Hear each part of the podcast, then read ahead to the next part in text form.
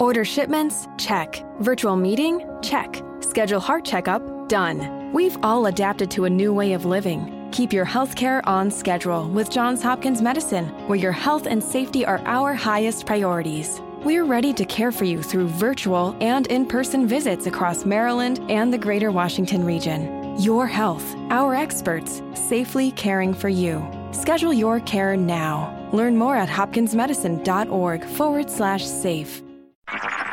HD cast आप सुन रहे हैं एच डी स्मार्ट कास्ट और ये है रेडियो नशा प्रोडक्शन हेलो दोस्तों मैं अमित कुमार एक बार फिर हाजिर हूँ आपका favourite show crazy for Kishore लेकर ये है क्रेजी फॉर किशोर दोस्तों एक ऐसे कलाकार जो बाबा और मेरे दोनों के बेहद करीब थे। मैं बात कर रहा हूँ the baron of music Panchamda की। मैं आपको पंचमदा, यानी आर डी बर्मन के बारे में कई इंटरेस्टिंग किस्से सुनाऊँगा। तो मैं आपको बताऊँगा कि कैसी थी आपके किशोरदा और आर डी बर्मन की पहली मुलाकात। उसके बाद जानिएगा कि आर डी बर्मन का नाम पंचम किसने और क्यों रखा। बाबा को जब आशा जी और पंचमदा ने अपनी रिलेशनशिप के बारे में बताया तो बाबा का क्या रिएक्शन था? तो दोस्तों बात है 1952 की जब आर डी बर्मन ने कोलकाता से मुंबई आके अपने पिता music composer S D Burman को असिस्ट करने का डिसीज़न लिया। पंचमदा कारदार स्टूडियो में एस डी बर्मन के साथ एक गाने की रिकॉर्डिंग के लिए गए। जब R D Burman main gate पर पहुँचे तो वहाँ पर उन्होंने देखा एक आदमी एक दीवार के ऊपर बैठे हुए हैं और सब लोग इकट्ठे खड़े होकर उनको सुन रहे हैं। पंचमदा ने देखा कि आदमी सबको नकल कर रहा है। नौशाद साहब का नकल कर रहा है एस डी बर्मन का नकल भी कर रहा है अशोक कुमार का नकल कर रहा है, प्रेमनाथ का नकल कर रहा है, केन सिंह का नकल कर रहा है। तो एस डी बर्मन दादा ने पंचम पंचमदा से कहा, देख देख, पंचम, ये लड़का बहुत बड़ा प्रैंगस्टर है। इसके दिमाग में हमेशा कुछ ना कुछ खुराफात चलती रहती है। इतना कह के सचिन दा तो अंदर चले गए। और आर डी बर्मन सीधे उस आदमी के पास पहुँचे और उनसे पूछने लगे, आपका शुभ नाम क्या आप कौन है? इस पर मेरे बाबा ने कहा, अरे, मैं किशोर कुमार खंडवे वाला हूँ। बाबा दीवार पर बैठे हुए अपने पैर हिला रहे थे। जिससे बाबा के एक पैर की चप्पल उतर कर नीचे गिर गई। बाबा ने आरडी बमन से उनकी चप्पल उठा के देने की रिक्वेस्ट की। फिर नीचे आके आरडी बमन से बोले थैंक यू वेरी मच साधु साधु।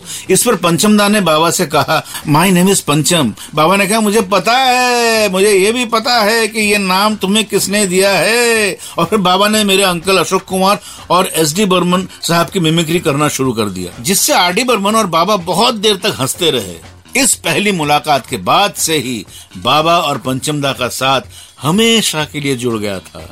बाबा भले ही पंचमदा से दस साल बड़े थे, लेकिन फिर भी बाबा ने कभी अपनी सीनियोरिटी नहीं दिखाई।